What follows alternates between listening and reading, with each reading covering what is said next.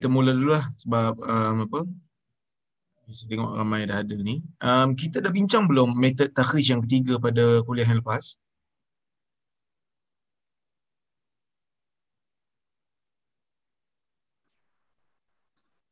Ke belum lagi? Itu baru metod yang kedua eh? Ah, uh, Ustaz, minggu ni baru minggu ke, baru metod ketiga. Baik. الحمد لله نحمده ونستعينه ونستغفره ونعوذ بالله من شرور أنفسنا ومن سيئات أعمالنا. من يهده الله فلا مضل له ومن يضلله فلا هادي له. أشهد أن لا إله إلا الله وحده لا شريك له وأشهد أن محمدا عبده ورسوله. Allahumma salli wa sallim ala Muhammad wa ala alihi wa sahbihi ajma'in. Amma بعد um, InsyaAllah hari ini kita akan uh, berbicara uh, berkaitan dengan metod yang ketiga. Uh, metod yang ketiga uh, daripada metod takhrij yang ada. Jadi kalau tengok saya dah masukkan nota-nota semua ni dalam My Guru. Nanti boleh download. Uh, cuma saya nak paparkan di sini dulu untuk kita tengok dan bincang sama-sama eh. kita dah habis metod yang uh, pertama dan kedua. InsyaAllah hari ini kita akan masuk kepada metod yang ketiga iaitu metod yang ketiga ni berkaitan ya metod mencari hadis melalui nama perawi yang tertinggi ataupun nama perawi yang teratas ya. At-takhrij an tariqir rawil a'la ya, mentakhrijkan hadis ataupun mencari hadis melalui proses men, apa ni meneliti perawi yang tertinggi ataupun perawi teratas Perawi teratas bermaksud perawi yang namanya sejurus selepas nama Nabi sallallahu alaihi wasallam di dalam sanad. Dan dia ni boleh jadi sahabat jika sanad hadis tu bersambung. Kalau hadis tu memang sanad dia bersambung, maka ha, dia tu sahabatlah. Ya. Boleh jadi juga dia adalah tabi'in. Ha, boleh jadi dia adalah at-tabi'i yang mana uh, kalau hadis tu merupakan hadis mursal iaitu hadis yang sanad dia terputus tabi'in riwayat terus uh, kepada daripada Nabi sallallahu alaihi wasallam. Sebagai contoh Al Hasanul Basri yang merupakan tabi'i dia terus riwayat daripada Nabi sallallahu alaihi wasallam. Maka dialah perawi tertinggi dalam sanad tersebut. Ha, dialah perawi tertinggi di dalam sanad tersebut ha, yang mana uh, perawi itu tidak ada lagi nama selepas daripada nama dia uh, daripada uh, di dalam sanad tersebut. Nama dia terus nama Nabi sallallahu alaihi wasallam. Jadi perawi tertinggi ni ya, perawi tertinggi ni merupakan uh, sahabat kalau sanad bersambung ataupun tabi'i jika hadis itu mursal. Jadi cara nak menggunakan ataupun syarat nak menggunakan metod ini kita mesti tahu dulu nama perawi tertinggi ha, dalam sanad hadis tersebut baru kita boleh guna kaedah ni. Kalau kita tak tahu nama perawi yang teratas ataupun tertinggi dalam sanad, tak mungkin untuk kita guna kaedah ni. Ya. Baik. Jenis kitab yang boleh kita gunakan ha, untuk metod ini yang pertama kitab-kitab musnad. Nanti kita akan bincang. Kemudian kitab-kitab mu'jam. Kemudian kitab-kitab Al-Atraf, kitab-kitab At-Tarajim dan kitab Al-Faharis yang disusun mengikut nama sahabat. So ini di antara kluster-kluster kitab, kumpulan-kumpulan kitab yang kita boleh gunakan untuk metod yang ketiga ni. Nah, untuk metod yang ke yang ketiga ni. Baik. Kita tengok kepada kitab-kitab musnad dulu. Ha, jadi saya ada bagi tugas hari tu kan, cari uh, makna musnad. Tengok-tengok ada pula kat sini makna musnad. Ha, saya dah nyatakan kat sini. Ha, jadi boleh isilah nanti. Baik, makna musnad ni ada tiga. Musnad ni ada tiga makna. Yang pertama, makna yang pertama, kitab yang mengumpulkan hadis dan menyusunnya, menyusun hadis-hadis tersebut ikut nama sahabat. Itu makna yang pertama. Makna yang kedua, musnad bila orang kata al-musnad, maksudnya kitab yang mempunyai sanad yang bersambung. Ha, seperti kitab musnad Abdullah bin Mubarak. Dan kitab ni tak sesuai lah untuk metod yang ketiga ni. Ha, sebab dia hanya bermakna sanad hadis yang bersambung. Macam Sahih Bukhari kan dia nama Jami' Al-Musnad As-Sahih. Ada juga musnad kat situ. Ha, musnad tu bermaksud sanad bersambung. Yang ketiga, kitab yang mana penulisnya mengumpulkan hadis dari kitab-kitab yang tanpa sanad. Kemudian dia ambil hadis-hadis tu, dia pergi letak sanad. Dan dia namakan kitab yang telah diletakkan sanad padanya dengan nama musnad. Sebagai contoh musnad Ash-Shihab. Ia adalah usaha Shihabuddin Al-Qudha'i. Ha, Shihabuddin Al-Qudha'i. Ya, eh? ada kawan-kawan masih masuk dekat My Guru lagi. Uh, mana-mana yang baru masuk ke My Guru boleh tengok di bahagian chat saya ada sertakan link untuk uh, Zoom punya uh, apa Zoom punya kelas. Kita akan buat kelas di Zoom sebab boleh rakam. Uh, di Google Meet ni tak boleh nak rakam. Jadi uh, semua ke sana eh, tekan aja klik aja. Nanti saya akan saya uh, akan uh, akan masuk ke dalam kelas terus. Okey, terima kasih. Okey, kita sambung balik perbincangan kita. Seperti mus- Musnad Asy-Syihab. Ia adalah usaha Syihabuddin Al-Qudha'i meletakkan sanad bagi hadis-hadis kitab Asy-Syihab yang dia sendiri tulis tanpa sanad. Mula-mula dia tulis kitab Asy-Syihab, dihimpunkan hadis-hadis dalam kitab tu tanpa sanad. Lepas tu kemudian bila kitab tu dah siap, dia pergi letak sanad bagi hadis-hadis yang dia bawakan dalam kitab Asy-Syihab. Lepas tu dia namakan uh, kitab yang ada sanad tu dengan nama Musnad Asy-Syihab. Ha. Okey. Jadi uh, susunan hadis dalam tu tak ikut apa-apa sistem lah, tak ada susunan tertentu sehingga Al-Munawi menyusun mengikut abjad dan menamakan kitab tu lepas disusun Is'afut Tullab bi tartibi Syihab. Okey. Baik. Jadi musnad yang lain makna yang ketiga contoh kitab yang lain seperti Musnad Al-Firdaus karya Abu Mansur Ad-Dailami yang mana asalnya dia adalah kitab Al-Firdaus. Firdaus ni karya ayah kepada uh, Dailami yang mana nama dia Abu Syuja. Dia Abu Mansur. Jadi bila ayah dia tulis kitab Al-Firdaus, dia ambil kitab tu, dia pergi letak sanad. Dia sendiri pada hadis-hadis yang ada dalam kitab tu dan dia namakan kitab dia tu dengan nama Musnad Al-Firdaus. Dan disusun hadisnya mengikut urut abjad. Ha, dan kitab ni tak sesuai untuk metod yang ketiga ni. Jadi kitab yang sesuai, yang dikatakan musnad, yang boleh digunakan sebagai rujukan untuk metod yang ketiga ni hanyalah musnad yang makna pertama. Iaitu kitab hadis yang menyusun hadis mengikut nama nama sahabat. Jadi di antara kitab musnad yang boleh kita gunakan ialah musnad Abi Daud At-Tayalisi yang mengumpulkan hadis daripada seramai 177 orang sahabat dan sebanyak 2767 hadis. Kemudian kita ada Musnad Abdullah bin Az-Zubair. Ha ni saya betulkan sikit. Bukan Ubair, Zubair. Abdullah bin Az-Zubair Al-Humaidi yang mengumpulkan hadis daripada 180 orang sahabat dan dalam kitab tu ada 1300 hadis. Kemudian kita ada Musnad Ishaq bin Rahoya. Siapa Ishaq bin Rahoya? Dia merupakan guru kepada Al-Imam Al-Bukhari. Yang mana dia ada menulis kitab Musnad. Ha, yang mana dia ada menulis kitab Musnad. Kitab Musnad dia ni ha, yang ada, yang kekal hingga hari ini hanya empat jilid. Yang mana ia adalah hadis-hadis riwayat Abu Hurairah dan hadis-hadis Aisyah. Sebaliknya, ha, jilid-jilid yang lain kesemuanya telah hilang manuskripnya. Ha, telah hilang, tak ada. Habis itu Ustaz, hilang maksud hilanglah hadis. Tak, hadis tak hilang.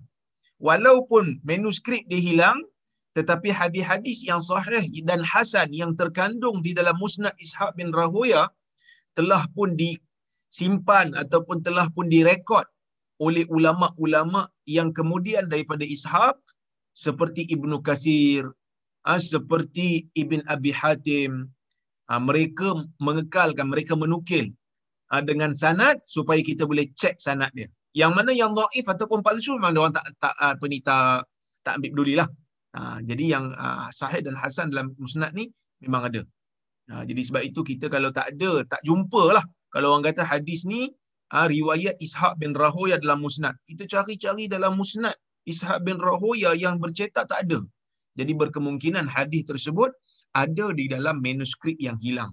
Jadi kita kalau tak ada pilihan, kita boleh nukil daripada uh, rujukan yang separa asli lah. Tapi jangan kata Ibnu Kathir lah yang riwayat. Kata Ibnu Kathir menukilkan daripada Ishaq bin Rahuya. Okey? Baik. Kemudian, yang keempat, kita ada Musnad Ahmad bin Hanbal. Ha, ini musnad yang paling glamour sekali. Dan dia meriwayatkan daripada 1056 orang sahabat. Hadisnya ada 27,100. Ha, cuma kena hati-hatilah ketika menukilkan sanatnya. Ha, takut-takut hadis tu bukan hadis Imam Ahmad yang riwayat, sebaliknya hadis tu adalah riwayat Abdullah anak kepada Imam Ahmad ataupun Al-Qati'i. Ha, dalam musnad ni, dalam musnad Ahmad ada tiga kategori hadis. Pertama, hadis riwayat Imam Ahmad. Yang kedua, hadis riwayat anak dia yang bukan daripada Imam Ahmad dan hadis riwayat Al-Qati'i yang juga bukan daripada Imam Ahmad. Kita kena pastikan betul-betul dengan melihat kepada sanad dia. Kebiasaannya, ya, pelajar-pelajar yang rahmati Allah sekalian, kebiasaannya kalau kita nak uh, nukil daripada Musnad Ahmad, kita mesti tengok sanad dia. Ya. Kita mesti tengok sanad dia yang mana sanad yang ada dalam Musnad Ahmad ha, bila kita nak nukil sebelum kita nukil tu kita kena tengok sanad dan kita kena pastikan betul-betul itu adalah Imam Ahmad punya hadis. Sebagai contoh, saya tengok, saya nak tunjuk kepada semua, nanti boleh tengok sekejap, sekejap saya paparkan di skrin ni. Ya.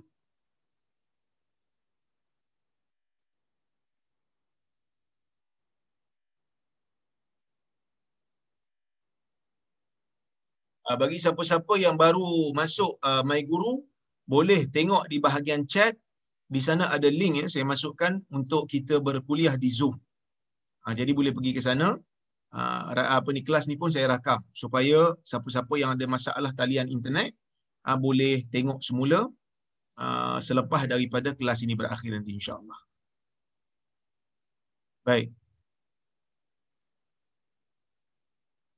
Semua boleh tengok di skrin yang saya paparkan ini yang saya kongsikan sekejap.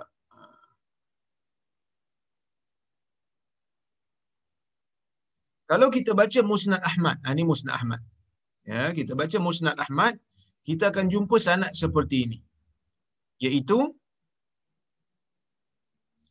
Haddatsana Abdullah qala haddatsani abi qala haddatsana Waqi' قال حدثنا مسعر وسفيان عن عثمان بن مغيرة الثقفي عن علي بن ربيعة الوالبي عن أسماء بن الحكم الفزاري عن علي رضي الله عنه قال كنت إذا سمعت من رسول الله صلى الله عليه وسلم حديثا نفعني الله بما شاء منه وإذا حدثني غيري استحلفته فإذا حلف لصدقته وإن أبا بكر رضي الله عنه حدثني وصدق أبو بكر أنه سمع Rasulullah uh, ah, sami'an Nabi sallallahu alaihi wasallam. Baik. Hadis ni kalau kita tengok dia punya sanad bermula dengan nama Abdullah haddathana ah, haddathana Abdullah lepas tu dia kata haddathani abi. Okey. Jadi kalau kita semak dalam Musnad Ahmad dia bermula dengan sanad ni Abdullah lepas tu Abi. Ah ha, ni sanad Imam Ahmad. Yang mana Abdullah ni bukan Imam Ahmad. Abdullah ni anak dia anak dia kata ayahku bercerita kepadaku ayah aku ni Imam Ahmad sebab nama anak dia Abdullah bin Ahmad jadi Abdullah kata ayah aku bercerita. Ayah aku menceritakan hadis ni padaku. Jadi kita kalau nak ambil hadis dari dalam Musnad Ahmad, kena pastikan nama pertama ni Abdullah, nama kedua ni Abi. Baru riwayat Imam Ahmad. Kalau selain daripada tu dia bukan riwayat Imam Ahmad. Okey. Lepas tu bila kita nak ambil sanad, kita kata Imam Ahmad meriwayatkan daripada Waqi' lah sebab sanad Imam Ahmad bermula di sini. Ni anak dia, ni uh, Abdullah ni anak dia, Abi ni adalah Imam Ahmad, guru kepada Imam Ahmad adalah Waqi'. Ha, guru kepada Imam Ahmad adalah adalah Waqi' Ibnul Jarrah. Jadi kita kena pastikan betul-betul lah. Kena tengok sanad tu betul-betul. ha, supaya kita tidak tidak terkeliru dengan mengambil sanad anak Imam Ahmad lepas tu kita kata Imam Ahmad meriwayatkan daripada anaknya anaknya riwayat daripada Imam Ahmad. Salah lah ha? salah. Itu adalah perbuatan yang tak tepat. Okey. Baik. Sampai sini ada soalan? Tak ada eh? Okey kita teruskan lagi. Ha, kita teruskan lagi perbincangan kita. Ha, saya sharekan lagi nota ni supaya kita tengok. Baik. Dia ada 27,100 hadis yang ada dalam Musnad Ahmad ni. Baik. Kemudian kita ada Musnad Ab bin Humaid yang mengumpulkan hadis sebanyak 1594 daripada 150 orang sahabat. Kemudian kita ada Musnad Baqi ibnu Makhlad. Ha, kemudian kita ada Musnad Al-Bazzar yang namanya Al-Bahru Zakhar Cuma hanya sebahagian saja yang dicetak, yang lain tu hilang manuskripnya. Kemudian kita ada Musnad Abi Ya'la Al-Mausili. Ya, ini semua apa ni ah, musnad-musnad yang terkenal lah yang kita boleh gunakan untuk metod ni.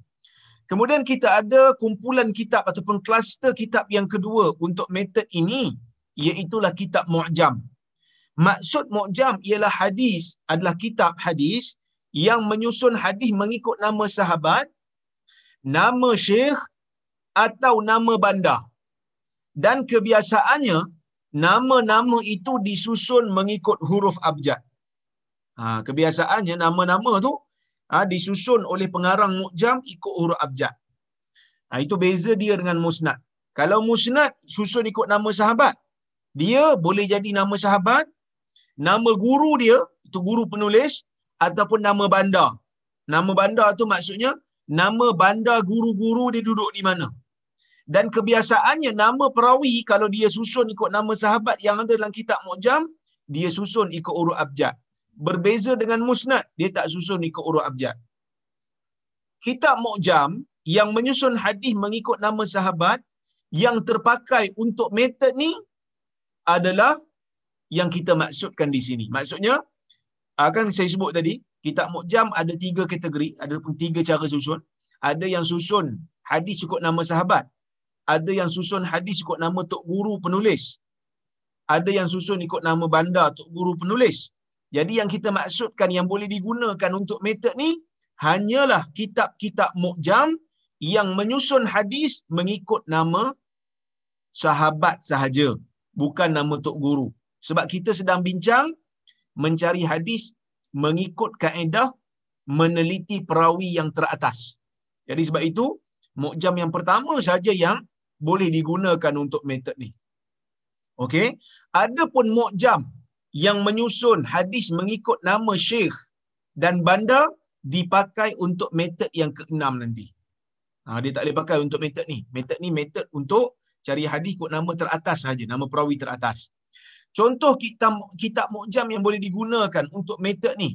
Kita ada Mu'jam Sahabah karya Abu Ya'la. Nah, disusun nama sahabat tu ikut huruf abjad. Kemudian kita ada Mu'jam Sahabah karya Abdul Baqi bin Qani'. Cuma ada sebahagian manuskrip saja yang kekal yang dicetak pada hari ini. Yang lain hilang.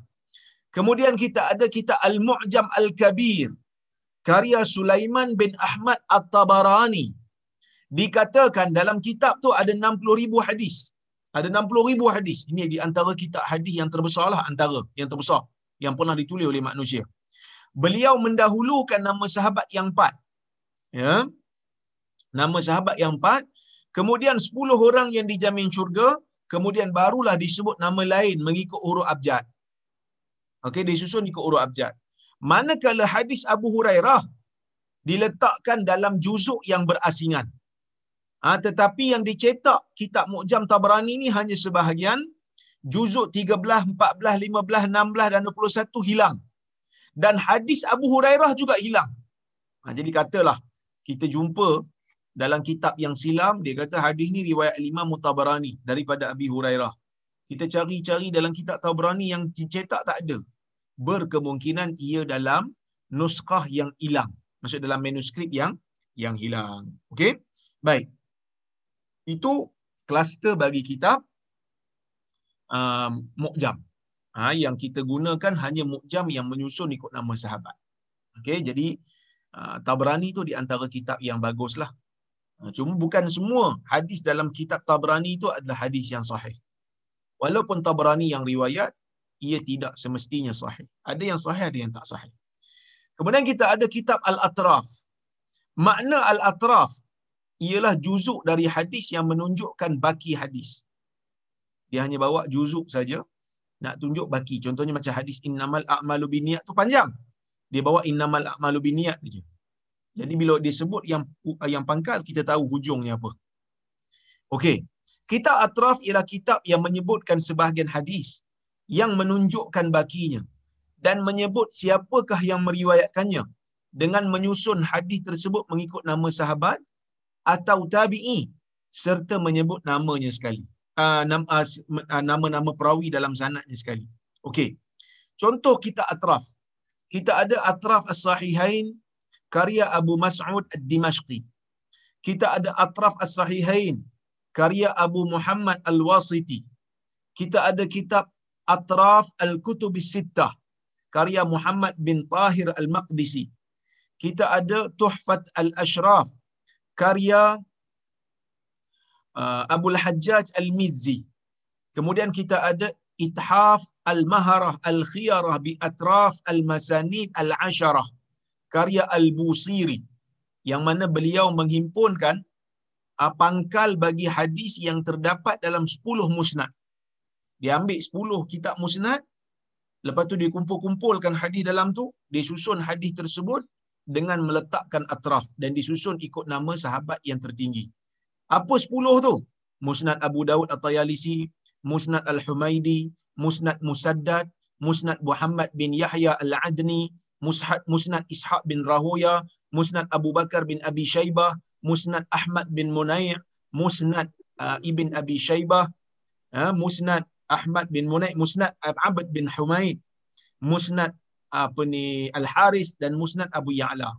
Disusun semua ni ikut nama sahabat yang tertinggi. Okey. Kemudian kita ada Ithab Al-Maharah bi Atraf Al-Asharah. Okey. Jadi eh, daripada Musnad yang 10 juga. Okey, kita bincang yang secara detail kitab Tuhfatul Ashraf. Tuhfatul Ashraf ni karya Abu Al-Hajjaj Yusuf bin Abdul Rahman Al-Mizzi ia adalah kitab Al-Atraf untuk hadis kutub sitah dan mulhaqatnya. Apa mulhaqat nanti kita akan bincang. Okey. Ha, mulhaqatnya seperti berikut. Ha, mulhaqat ni benda yang berkaitan dengan kutub sitah juga. Iaitu kitab lain yang ditulis oleh pengarang kutub sitah. Kutub sitah tahulah kan? Kalau tanya kutub sitah apa dia? Kita ada Sahih Bukhari. Kita ada Sahih Muslim. Kita ada Sunan Abi Daud. Kita ada Sunan Tirmidhi kita ada Sunan Nasa'i, kita ada Sunan Ibni Majah. Bukhari ni Imam Bukhari lah tulis. Sahih Bukhari ni Imam Bukhari lah tulis. Sahih Muslim Muslim lah tulis. Sunan Abi Daud Imam Abu Daud lah tulis. Sunan Tirmizi Tirmizi lah tulis. Sunan Nasa'i Nasa'i tulis. Ibnu Majah Sunan Ibnu Majah Ibnu Majah tulis. So kita ada enam kitab yang ditulis oleh enam pengarang. Yang mana pengarang enam orang ni dia bukan aja dia bukan hanya ada enam kitab ni saja dia ada kitab-kitab lain juga. Kitab-kitab lain yang ditulis oleh pengarang musnad, eh, sorry, pengarang kutub sitah ni, kitab-kitab lain kita panggil mulhaqat. Iaitu kitab lain tetapi ditulis oleh pengarang yang sama. Oleh pengarang yang sama, uh, iaitu pengarang kutub asitah. Uh, contohnya, kita ada hadis mu'allak dalam Sahih Bukhari. Dalam Sahih Bukhari ni ada hadis mu'allak hadis yang terputus sanad yang Imam Bukhari jadikan sebagai tajuk bab maka kita panggil dia mulhaqat kemudian kita ada muqaddimah sahih muslim walaupun Imam Muslim tulis sahih muslim tetapi Imam Muslim sebelum nak mulakan sahih muslim dia letak muqaddimah dan dalam muqaddimah tu ada hadis. Hadis yang Imam Muslim bawa dengan sanad sendiri.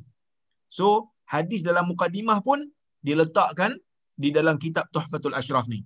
Kemudian kita ada marasil Abu Daud. Abu Daud ni ada kitab lain selain daripada kitab Sunan. Tajuk kitab dia Al-Marasil yang menghimpunkan hadis-hadis yang sanad terputus. Yang mana sahabat digugurkan nama mereka di dalam sanad ni hadis yang tabi'i riwayat terus daripada Nabi. Tajuk kitab ni Al-Marasil karya Abu Daud. Kemudian kita ada Syama'il At-Tirmizi. Syama'il ni ditulis oleh Al-Imam At-Tirmizi menghimpunkan hadis-hadis yang berkaitan dengan uh, bentuk tubuh badan Nabi sallallahu alaihi wasallam dan juga akhlak Nabi. Okey? Dia kitab lain, dia bukan Sunan Tirmizi, dia nama dia Syama'il At-Tirmizi. Kemudian kita ada Al-Ilal As-Saghir karya Al-Imam At-Tirmizi juga. Ha, kitab Ilal As-Saghir. Dalam tu pun ada hadis. Kemudian kita ada kitab Sunan Kubra karya An-Nasai. Kita ada Sunan Nasai. Ha, yang mana Sunan Nasai ini adalah uh, pilihan hadis-hadis terbaik daripada kitab Sunan Kubra ni. Imam Nasai dia tulis Sunan Kubra dulu. Sunan uh, Sunan besar. Lepas tu daripada Sunan Kubra itulah dia susun. Dia pilih-pilih hadis yang terbaik, dia letak dalam Sunan Nasai. Dan ni, nama sebenar Sunan Nasai ini Al-Mushtabah. InsyaAllah dalam kelas apa ni uh, uh, maktabah hadis nanti kita akan bincang secara lebih detail tentang metodologi Imam Nasai. Kemudian kita ada Al-Amal Lail, Al-Amal Yawm wal Lailah, juga karya Al-Imam An-Nasai. Kemudian kita ada kitab Khasais Ali, juga karya Al-Imam An-Nasai. Ha, ini di antara mulhaqat kitab Tuhfat Al-Ashraf. Rujukan utama Al-Mizi masa menulis kitab ni dia ada rujukan asas. Rujukan asas dia yang pertama Atraf As-Sahihain karya Abu Mas'ud Ad-Dimashqi. Dia ambil kitab ni dijadikan sebagai rujukan. Kemudian dia ada kitab Atraf As-Sahihain karya Abu Muhammad Al-Wasiti juga dijadikan sebagai rujukan. Ya. Kemudian kita ada Al-Ishraf ala Ma'rifat Al-Atraf karya Ibn Asakir yang mana Ibn Asakir buat atraf untuk sunan arba'ah, sunan yang empat. So digabung-gabung semua ni, ha, dia buat satu kitab yang namanya Tuhfat Al-Ashraf. Dan dia menyusun kitab dia ni ha, dengan menyatakan nama sahabat dan juga tabi'i. Kalau hadis tu, tabi'i yang paling tinggi dalam sanad. Kalau hadis mursal lah. Cara penyusunan nama sahabat disusun ikut nama huruf abjad. Disusun dulu, diletak nama sahabat tu, Lepas tu diletakkan kunyah. Ha, bukan kunyah. Ni saya betulkan balik. Kunyah. Ini orang salah faham nak kunyah apa. Ha, kunyah. Baik, kemudian baru disebutkan nama perawi yang masyhur. Baru disebut nama perawi yang masyhur dengan nama ayah dan datuknya seperti Ibn Al-Hadrami. Ha, kemudian disebut perawi mubaham dengan menyusunnya mengikut abjad nama anak murid. Nama anak murid uh, perawi itu pun disusun ikut urut abjad. Ha, kemudian barulah diletakkan nama perawi wanita mengikut urut abjad. Kemudian disebutkan nama tabi'in bagi hadis mursal. Okay, tapi dia dahulukan hadis-hadis yang nama sahabat yang riwayat. Lepas tu baru apa ni perawi yang tabi'in. Susunan hadis bagi setiap sahabat. Hadis yang paling banyak disebut dalam kitab asal disebut dulu. Kalaulah hadis tu dalam 6-6 kitab ada. So dia letak hadis tu dulu. Dia tak akan letak hadis yang ada dalam satu kitab daripada kutub sitah. Dia akan dia akan ambil hadis yang paling banyak disebut di dalam kutub asitah. Jika perawi ramai anak murid seperti Abu Hurairah, Abu Hurairah kan ramai anak murid, 800 orang anak murid dia, maka beliau menyusun hadis Abu Hurairah mengikut nama anak muridnya. Anak muridnya itu pun disusun ikut urut abjad. Jika mereka juga ramai anak murid, maksud anak murid kepada anak murid Abu Hurairah pun ramai anak murid. Ha, jadi anak murid kepada anak murid itu pun disusun mengikut nama nama mereka dan huruf abjad disusunnya. Ha, disusun ikut huruf abjad. Ha, dan uh, Al-Mizi sewaktu uh, menulis kitab Tuhfatul Ashraf, dia menggunakan simbol. Ha, lebih kurang macam Sayuti jugalah. Cuma kita kena tahulah simbol tu apa maksud. Kalau diletak ain maksudnya hadis tersebut ada di dalam kutub asitah. Ha, enam-enam kitab ada hadis tu. Kalau dia letak ta, masuk Tirmizi. Tamim, Syama'il Tirmizi. Kha, Sahih Bukhari. Yang Imam Bukhari riwayat dengan sanad penuh. Itu musnad. Musnadan. Sin, Nasa'i. Dalam Mushtaba. Iaitu Sunan Sunan Nasa'i lah. Ha, Sunan Nasa'i. Sunan Nasa'i itu nama lain dia Mushtaba. Kha dengan ta. Ini Sahih Bukhari untuk ta'liqan. Iaitu Imam Bukhari menyatakan hadis tersebut tanpa membawa sanad penuh di dalam Sahih Bukhari. Sin ya Nasa'i dalam amal yaum wal lailah. Mim untuk Muslim, Qaf untuk Ibnu Majah. Kenapa Ibnu Majah guna Qaf? Kerana Ibnu Majah ni dia Qazwini. Dia berasal daripada Qazwin, maka dia letakkan Qaf. Dal untuk Abu Daud dalam sunan dia, Mim untuk Abu Daud dalam kitab Marasil. Zai untuk ziyadat Al-Mizi. Jadi kalau ada tambahan-tambahan daripada Al-Mizi, dia akan letak Zai. Ya. Kaf istidrakat Al-Mizi ala Ibn Asakir. Kalau letak huruf kaf, maksudnya dia itu adalah tambahan yang Al-Mizi letakkan, yang mana Ibn Asakir tak letak. Ibn Asakir ni kan kitab yang menjadi rujukan dia. Okey, baik. Ah, kadang-kadang Mizi menyebut nama kitab yang jarang disebut dengan menyebut nama terus. Macam mim fil muqaddimah. Maksudnya hadis tersebut ada dalam kitab uh, muqaddimah sahih Muslim yang dikarang oleh Imam Muslim sendiri. Ataupun dal fil marasil. Imam Abu Daud meriwayatkannya dalam marasil. Ataupun ta dalam ilal saghir. Imam Tirmizi meriwayatkan dalam ilal saghir. Sin fil kubra. Imam Nasa'i meriwayatkan dalam Sunan Kubra. Sin fi khasa'is Ali. Imam Nasa'i meriwayatkan dalam khasa'is Ali. Ini di antara simbol-simbol yang digunakan. Kemudian, kalau kita buka kitab Tuhfatul Ashraf hari ini, kita akan tengok uh, karya ini telah pun diperbaiki ataupun ditambah baik oleh pentahkik kitab. Sebab kitab tu tulisan tangan, jadi pentahkik moden telah mentahkik menaik semula kitab tu dengan cetakan komputer, ha, kemudian dia memper, menambah baik. Antara yang telah mentahkik kitab ni yang terbaik ialah Syekh Abdul Samad. Dia mentahkik kitab ni antara sumbangan tambahan beliau yang pertama diletakkan bintang, simbol bintang. Ha, yang mana satu bintang untuk perawi yang meriwayatkan daripada sahabat. Dia nak bagi kita kenal. Kalau satu bintang, maksudnya ha, perawi itu adalah anak murid sahabat. Kalau dua bintang, maksudnya dia anak murid kepada tabi'i. Sebab kalaulah kata ha, hadis tu diriwayatkan oleh Abu Hurairah contohnya. Abu Hurairah ada ramai anak murid. Jadi kalau diletak nama Abu Hurairah, bawah tu nama anak murid, bawah tu nama anak murid, kita pun tak tahu dia ni anak murid siapa. Dia ni anak murid siapa? Sebab dia tak letak bintang. Jadi pentahkik, dia nak bagi kita mudah kenal, dia akan letak satu bintang anak murid Abu Hurairah. Dua bintang anak murid kepada anak murid Abu Hurairah. Tiga bintang anak murid kepada anak murid kepada anak murid Abu Hurairah. Boleh faham? Dia faham tak dia faham ni? Maksudnya, dia nak bagi kita kenal. Bila disebut nama tu, dia letak bintang dekat nama tu. Kalau satu bintang, dia anak murid sahabat. Kalau dua bintang, dia bukan anak murid sahabat. Dia anak murid kepada anak murid sahabat, itu tabi'i. Kalau dari tiga bintang, maksudnya dia anak murid kepada anak murid sahabat. So kita tengoklah bintang tu, baru kita tahu. Tiga bintang, maksudnya dia anak murid pada dua bintang. Dua bintang anak murid satu bintang, satu bintang anak murid sahabat. Ha, dia nak bagi kita faham yang tu. Supaya kita tak perlu cek balik dia ni sebenarnya anak murid siapa dan anak murid siapa. Kemudian di antara sumbangan yang terbaik juga meletakkan nombor hadis, meletakkan nombor sahabat dan meletakkan nombor bagi tabi'i. Dia meletakkan dua kurungan dan nombor untuk menunjukkan bab dalam kitab asal.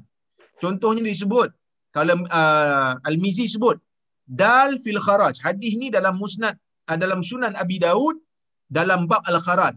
Dia letak dalam kurungan nombor 36. Iaitu dia bagi tahu kat kita dalam dalam sunan Abi Daud bab al-kharaj ni bab nombor 36. So senanglah kita cari, tak payahlah kita pergi semak satu-satu. Ha, dia mudahkan kita mencari. Kadang kalau diletakkan dua nombor. Mim fil maghazi. Hadis riwayat Imam Muslim dalam kitab Al-Maghazi. Satu titik dua bertindih 64. Bermaksud bab nombor 64, hadis nombor satu. Ha, jadi mudah kita kita cari. Okey. Kemudian dia meletakkan indeks nama sahabat tabi'i dan perawi mereka bagi setiap jilid. Setiap jilid tu ada indeks dia. So dia bagi tahu kita siap-siap. Ya. Cuma kena pastikan jugalah perbezaan naskah antara kitab asal rujukan misi dan cetakan semasa. Kalaulah dia bagi tahu muka surat sekian-sekian, ya, tapi tak ada kita cari mungkin kerana cetakan asal yang dia guna dengan cetakan kita berbeza. Ha, maka muka suratnya ber, berbeza. Okey. Baik. Metod takhrij menggunakan buku ini. Ha, pertama, kita kena tahulah nama perawi tertinggi. Kemudian kita kena rujuk indeks di awal jilid untuk mengetahui perawi tersebut ramai murid atau sedikit. Jika sikit, terus pergi ke muka surat perawi berkenaan. Hadis yang kita cari berkemungkinan ada kat situ. Jika dia ramai anak murid, kena tahu nama anak murid yang meriwayatkan hadis yang yang kita nak cari tu. Nama anak murid pada perawi tu. Ha, kemudian salin maklumat yang didapati setelah berjumpa dengan hadis tersebut. Salin dalam kertas. Ha, lepas tu baru pergi kepada baru pergi kepada rujukan asal. Ha, sebagai contoh eh.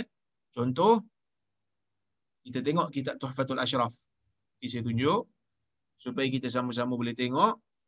Ha, kita tengok sendiri depan mata kita ni kitab Tuhfatul Ashraf. Okey.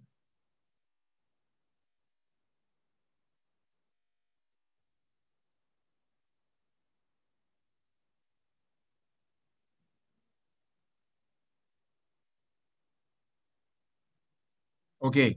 Ni kitab Tuhfatul Ashraf Bima'rifatil Atraf karya Jamaluddin Abdul Hajjaj Yusuf bin Abdul Rahman Al-Mizzi. Ya, Al-Mizzi. Okey. Ini cetakan Maktab Al-Islami uh, dan Dar Al-Qayyimah. Uh, cetakan tahun 1983. Okey. Tarqimul kitab muwafiq lil matbu'. Kitab ni sama macam yang dicetak. Dia punya bilangan nombor jilid dan seumpamanya. Okey, ni mukadimah dia. Okey, ni dia, dia terangkanlah apa yang dimaksudkan dengan simbol-simbol yang dia letak. Okey. Kemudian harful alif. Nampak? Huruf alif dia mulakan dengan musnad Abiyad bin Jamal Al-Himyari Al-Maghribi. So dia susun hadis-hadis mengikut nama sahabat dan nama sahabat tu pula ikut huruf abjad. Dia mula dengan huruf alif. Kemudian ba. Ya? Baik. Kemudian dia bawakan hadis dia bawakan hadis dia kata hadis annahu wafada ila nabi SAW fastaqta'ahu al-milh alladhi bima'rib. Dia bawakan hadis uh, pangkal hadis dia bawakan pangkal katalah kita memang cari hadis ni. So dia bagi tahulah dal fil kharaj 36 dal fil kharaj 36 apa maksud dal? Dia tahu kat kita ni dal. Dal apa maksud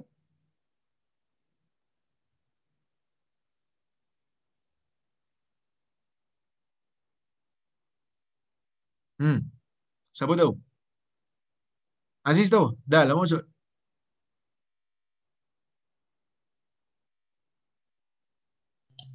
Dah Ustaz.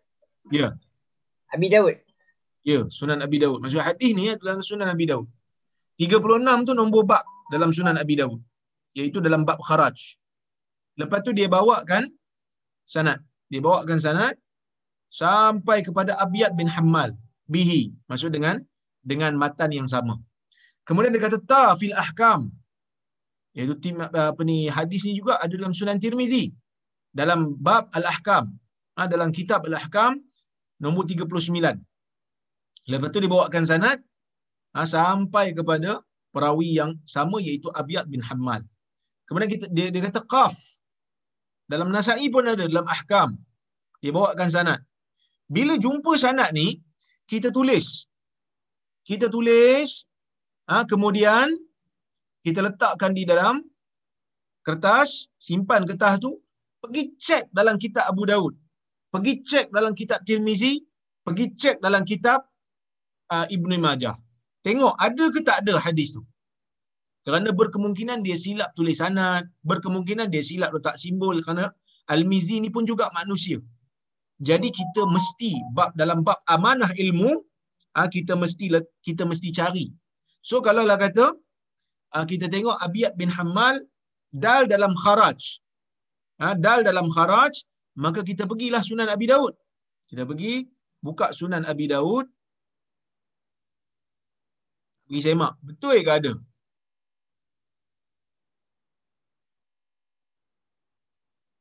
Okay, ini Sunan Abi Daud.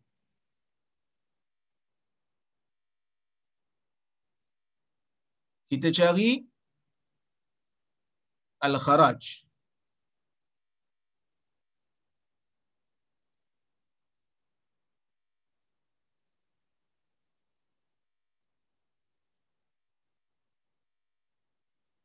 Kan? Dia bukan dekat kita ni.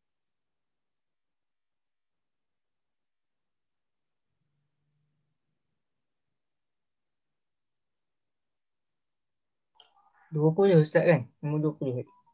Ya? Nombor dua puluh. Al-Kharaj. Okey. Cari bab nombor 36.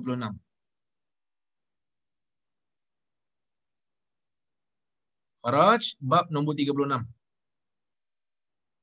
Ni bukan hadis kita. Kerana hadis ni riwayat daripada uh, Abu Wa'il. Okey. Ni pun sama. Ni Amr bin Huraiz. Ni bukan. Ni pun bukan. Ni pun bukan. Ni, ni hadis kita. Haddatsana Qutaibah kata Imam Abu Dawud haddatsana Qutaibah bin Sa'id Al-Thaqafi wa Muhammad bin Mutawakkil Al-Asqalani. Wal ma'na wahid anna Muhammad bin Yahya bin Qais Al-Ma'ribi daripada semua di sana lepas tu dia kata an Abiyat bin Hammal. Ni hadis kita. Okey, ni hadis kita. Kalau kita semak dalam kitab Tuhfatul Ashraf tadi, kita akan jumpa sanad yang sama. Okey. So kita pergi ambil daripada sana lah. Kerana sana kita aslinya. Okey, kemudian kita ada ta fil ahkam. Terus lagi dalam kitab Sunan Tirmizi. Ha ni Sunan Tirmizi dalam bab al-ahkam. Sorry. Al-ahkam bab nombor 39. Ya, Sunan Tirmizi Al-Ahkam mana ahkam? Ni kot. Bab nombor 39. Eh bukan ni. Ni Al-Ahkam. Nombor 39.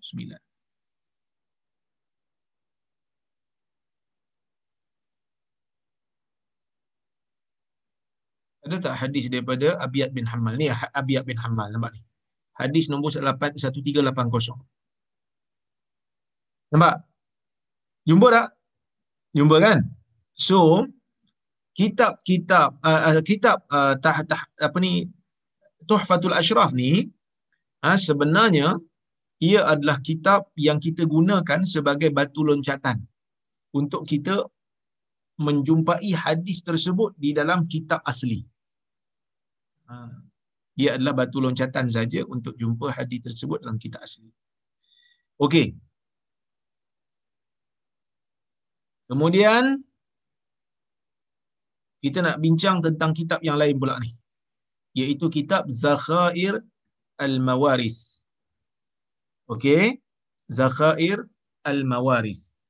Dia ditulis oleh Abdul Ghani An-Nablusi. Ia adalah ringkasan daripada kitab Tuhfatul Ashraf. Ya, uh, Tuhfatul Ashraf punya kitab. Ia mengumpulkan hadis daripada kutub sitah dan muwatta Malik saja tanpa hadis yang terdapat dalam mulhaqat. Kalau Tuhfatul Ashraf dia ada hadis dalam mulhaqat pada. Tapi dalam kitab Zakhair ni dia buang hadis-hadis yang daripada kitab mulhaqat. Dia hanya fokus kepada hadis kutub sitah dan muwatta Malik saja.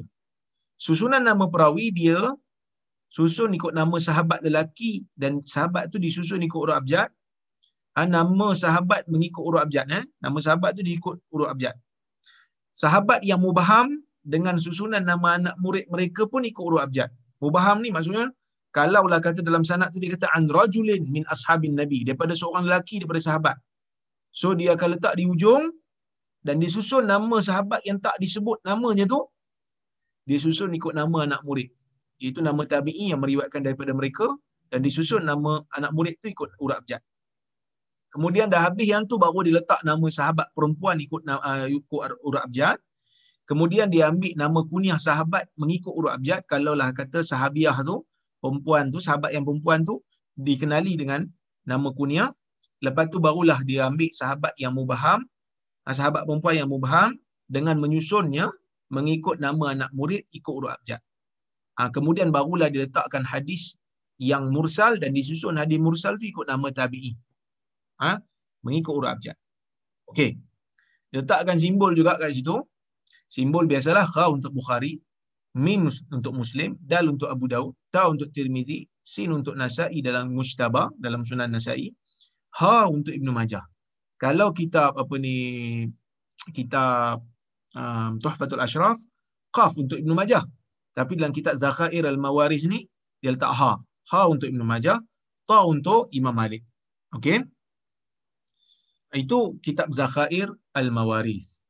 Kemudian kita tengok kitab Ithaf Al-Maharah yang ditulis oleh Ibn Hajar Al-Asqalani. Nama dia Ahmad bin Ali bin Hajar Al-Asqalani. dia menghimpunkan hadis ah, pangkal-pangkal hadis yang terdapat dalam 10 musnad lah. Ha, dia letakkan simbol. Ha, dia letakkan simbol. Contohnya macam mi, mimya tu maksudnya dari mi, sunan dari mi. Ha, khazai sahib ibn Khuzaimah. Ya. Jin alif muntaqa ibn al-Jarud. Ain ha maksudnya musnad Abi Awana. Ha ba sahib ibn Hibban. Kaf mim mustadrak al-Hakim. Qaf ta sunan Daraqutni. Ta ha syarah ma'anil asar karya at-Tahawi. Muwatta' Malik, Musnad Syafi'i dan Musnad Ahmad, dia telah menyatakan nama kitab tersebut tanpa meletakkan simbol. Okey. Kemudian habis bab Al-Atraf. Kita masuk kepada kitab Al-Ma'ajim. Kitab Ma'ajim ni dia kitab biografi sahabat, tabi'in dan perawi lain. Kadang-kala penulis menyebutkan hadis bagi perawi tersebut dengan sanad. Sebab tu kita boleh guna kitab ni untuk uh, metod yang ketiga ini. Contoh macam kitab Tabaqat Al-Kubra karya Ibn Sa'ad. Kita ada kitab Hilyat Al-Uliya karya Abu Nuaim Al-Asbahani. Kemudian kita ada kitab Tarikh Baghdad karya Al-Khatib Al-Baghdadi. Yang mana dia menyusun hadis yang ada dalam tu mengikut nama perawi. Jadi kalau katalah dia letakkan perawi tertinggi. Dia akan letakkan hadis-hadis riwayat perawi berkenaan dengan sanad dia sendiri. So kita boleh gunakan untuk mencari. Kemudian kita ada ha, kitab Al-Faharis. Ha, nanti boleh tengok dekat slide yang sebelum ni, ada dinyatakan kitab-kitab Faharis di jenis kitab yang ketiga daripada metod yang kedua. Saya ada huraikan di sana. Keistimewaan metod ni, itu metod ketiga istimewanya, uh, bukan uh, bukan uh, metod yang ketiga secara umum, tetapi metod mencari hadis menggunakan mukjam sahabat ni dia punya keistimewaan dia dia mengumpulkan hadis seorang sahabat di satu tempat. Ha, seorang sahabat di satu tempat je. Ha, kitab-kitab ni banyak mengumpulkan hadis-hadis yang tak terdapat dalam kitab lain contohnya macam kitab Musnad Ahmad Musnad Abi Ya'la Mu'jam Tabrani ni banyak hadis-hadis yang tak ada dalam uh, kutub sitah dia tak berulang lah ha, banyak hadis-hadis baru dan kita atrah mengumpulkan sanad yang banyak untuk satu hadis. Kalau kita tengok tadi, satu hadis dia bagi tahu dalam Abu Daud pun ada, Ibn Majah pun ada. Okey, Tirmizi pun ada. So dia bagi tahu kat, kat kita satu tempat kita cari ada tiga sanad. Lepas tu kita pergi carilah dalam kitab asal. Dapat tiga rujukan. Kemudian kita Al-Atraf memberi maklumat tentang bilangan hadis bagi seseorang perawi dalam kitab tertentu.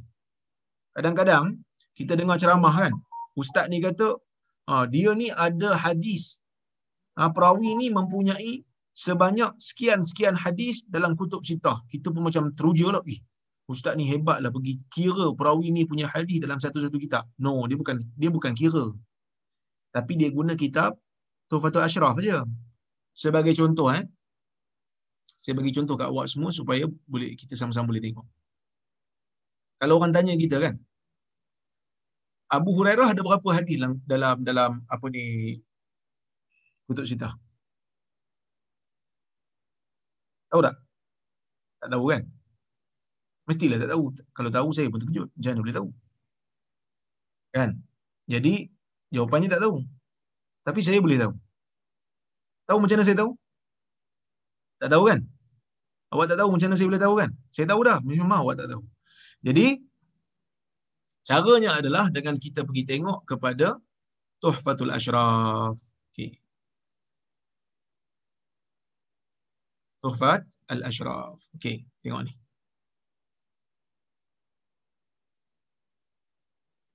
Ni kitab Tuhfatul Ashraf.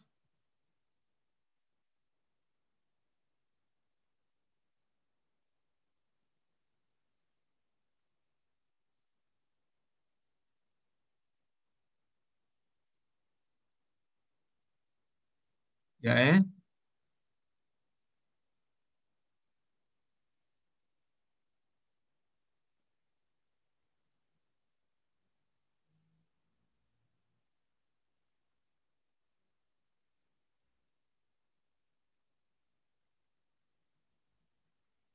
Ataupun kita ambil perawi lain lah. Ha, contohnya macam orang tanya kita berapa hadis Ubay bin Ka'ab. Ha, ni perawi glamour sahabat Nabi. Ubay bin Ka'ab Abil Munzir. Ha, berapa hadis dia yang terdapat dalam dalam kutub sitah? Berapa hadis dalam kutub sitah? Tak tahu kan? Senang je. Caranya, okay, ni oleh kerana Ubay ni banyak hadis, dia susun ikut nama anak murid. Ha, ni Anas bin Malik ni antara anak murid Ubay. So dia bermula dengan hadis nombor tujuh. Hadis nombor tujuh, ini permulaan hadis dalam kitab ni. Okey. Bila hadis nombor tujuh, kita tengok hadis yang terakhir. Yang merupakan anak murid kepada Ubay. Ha ni. Anak murid Muhammad bin Sirin daripada Ubay. Okey. Sampai dekat sini. Ni dah nama sahabat lain dah ni. Usamah bin Zaid. Okey, kita pergi muka surat sebelum Usamah. Sebab Usamah dah masuk sahabat lain. 82. Ni hadis terakhir dia. Dalam Tuhfatul Ashraf. Hadis terakhir bagi Ubay. So, kita nak tahu bilangan dia. 82 tolak 7. Berapa? Hmm. 82 tolak 7 75, betul? 75. Maka hadis Ubay bin Ka'ab, hadis Ubay bin Ka'ab dalam kutub sitah ada 75. Ada 75. Jadi kalau orang tanya kita macam mana ustaz tahu ustaz? Ha, inilah pentingnya ha, belajar rujukan hadis. So kita boleh tunjuk terror sikit lah depan orang yang tak tahu. Nampak macam terror. Tapi sebenarnya mudah aja. Kan? Ha, dia ada 70. Tapi tak semuanya sahih lah. Ada yang sahih, ada yang tak sahih. Tapi kita tahulah riwayat di dalam kutub cerita ada berapa. At least. Ya? Yeah? At least. Okay. So kita tahu bilangan perawi itu ada berapa. Kita boleh kita boleh agak lah. Sebab dia dah bagi kita nombor. Okay. Tengok, kita tengok yang seterusnya. Nota ni. Ya. Yeah. Baik. Kekurangan metod ni. Ha, ada kekurangan jugalah metod ni. Yang pertama, jika mengkaji ah, jika pengkaji tidak mengetahui nama perawi tertinggi teratas, maka dia tak boleh guna metod ni. Sebab dia mesti tahu dulu ha, perawi yang teratas bagi metod ini. Bagi hadis yang dia nak cari. Baru dia boleh guna metod ni. Dan kekurangan metod ni juga dia tak tahu syawahid bagi hadis kerana ia terpisah mengikut nama sahabat. Jadi kalau dia guna metod ni dia akan dapat hadis daripada sahabat tu saja. Sedangkan mungkin sahabat lain pun ada riwayat hadis yang sama. Tapi sebab dia tak tahu nama sahabat lain, dia tak jumpa lah syawahid hadis sokongan daripada sahabat lain. Kemudian kitab musnad dan ma'ajim tidak menyebut riwayat seseorang perawi kesemuanya. Ha, jadi dia bukan sebut semua riwayat perawi tersebut. Dia hanya sebut sebahagian yang menjadi riwayat dia sahaja. Mungkin ada riwayat lain yang dia tak tahu. Tak sampai kat dia umpamanya. Kemudian menggunakan banyak masa jika perawi tersebut ramai anak murid dan banyak hadis. Jadi kalau macam Abu Hurairah banyak hadis dia, anak, anak murid pun ramai. Jadi ambil masa sikit nak cari satu-satu. Dan banyak ulangan hadis yang sama dalam musnad. Jika hadis tersebut banyak sanad. Ha, dia ulang, ulang, ulang kalau hadis tu ha, daripada sahabat yang sama kalau dia ramai anak murid dan kita atraf tidak menyebut matan lengkap bagi hadis. Dia hanya sebut pangkal. Mungkin pangkal sama. Tapi hadis ber, berbeza. Okey, itulah sebab sedikit yang saya boleh uraikan dekat awak semua berkaitan dengan metod yang ketiga ni. Ha, ni metod yang ketiga yang kita boleh guna ha, untuk mencari hadis. Terutamanya kalau kita telah mengetahui sanad yang tertinggi bagi sesebuah hadis.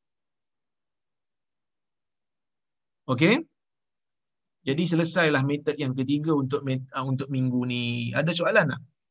Saya tengok belajar online ni banyak kok. Uh, jimat masa. Sejam lebih dah habis.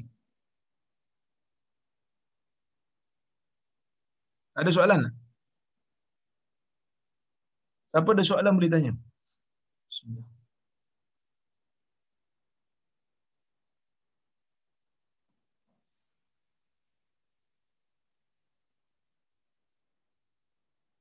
Tak dengar? Siapa nak tanya boleh tanya. Buka mikrofon.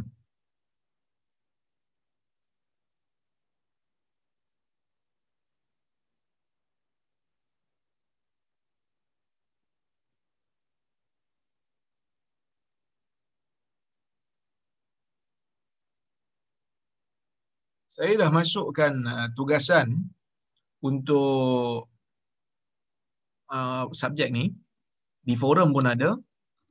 Uh, di bahagian assignment pun ada. Nanti boleh tengok eh. kalau ada siapa-siapa yang tak faham boleh tanya saya insyaallah. Dalam WhatsApp group ataupun minggu depan kita jumpa kita boleh kita boleh bincang tentang tugasan. Okey? Jadi kalau tak ada apa-apa semua okey eh? kalau tak ada apa-apa okay, kita jumpa kita jumpa minggu depan insyaallah. Pergi tengok. Ah pergi tengok tugasan tu buat tugasan tu. Okey? Saya tengok sebab dekat apa? Kuliah online ni banyak banyak jimat masa lah. Ha, sebab mungkin saya cakap seorang-seorang. Yang lain semua dengar aje. Jadi sejam dah boleh habis. Sepatutnya kelas kita ada dua jam lebih. Ha, tapi sejam dah habis. Alhamdulillah lah. Kita jimatkan masa. Di masa yang ada tu awak boleh guna untuk buat tugasan dan jawab forum. InsyaAllah. Sebab forum tu ada markah. Eh? Forum tu ada markah sebab kita tak ada midterm exam. Sepatutnya ada midterm exam. Tapi saya bagi dalam bentuk forum dan forum tu ada markah. Sila jawab. Tugasan pun ada markah dan sila jawab. Okey? Kalau tak ada apa-apa, saya rasa cukup sekadar tu untuk pagi ini. Kita jumpa lagi untuk esok. Pukul 2 sampai pukul 5 insyaAllah. أقول قولي هذا وأستغفر الله العظيم لي ولكم السلام عليكم ورحمة الله وبركاته Waalaikumsalam. Terima kasih Ustaz. Ya, sama. Terima kasih Ustaz. Terima kasih Ustaz. Waalaikumsalam. Terima kasih Ustaz. Sama.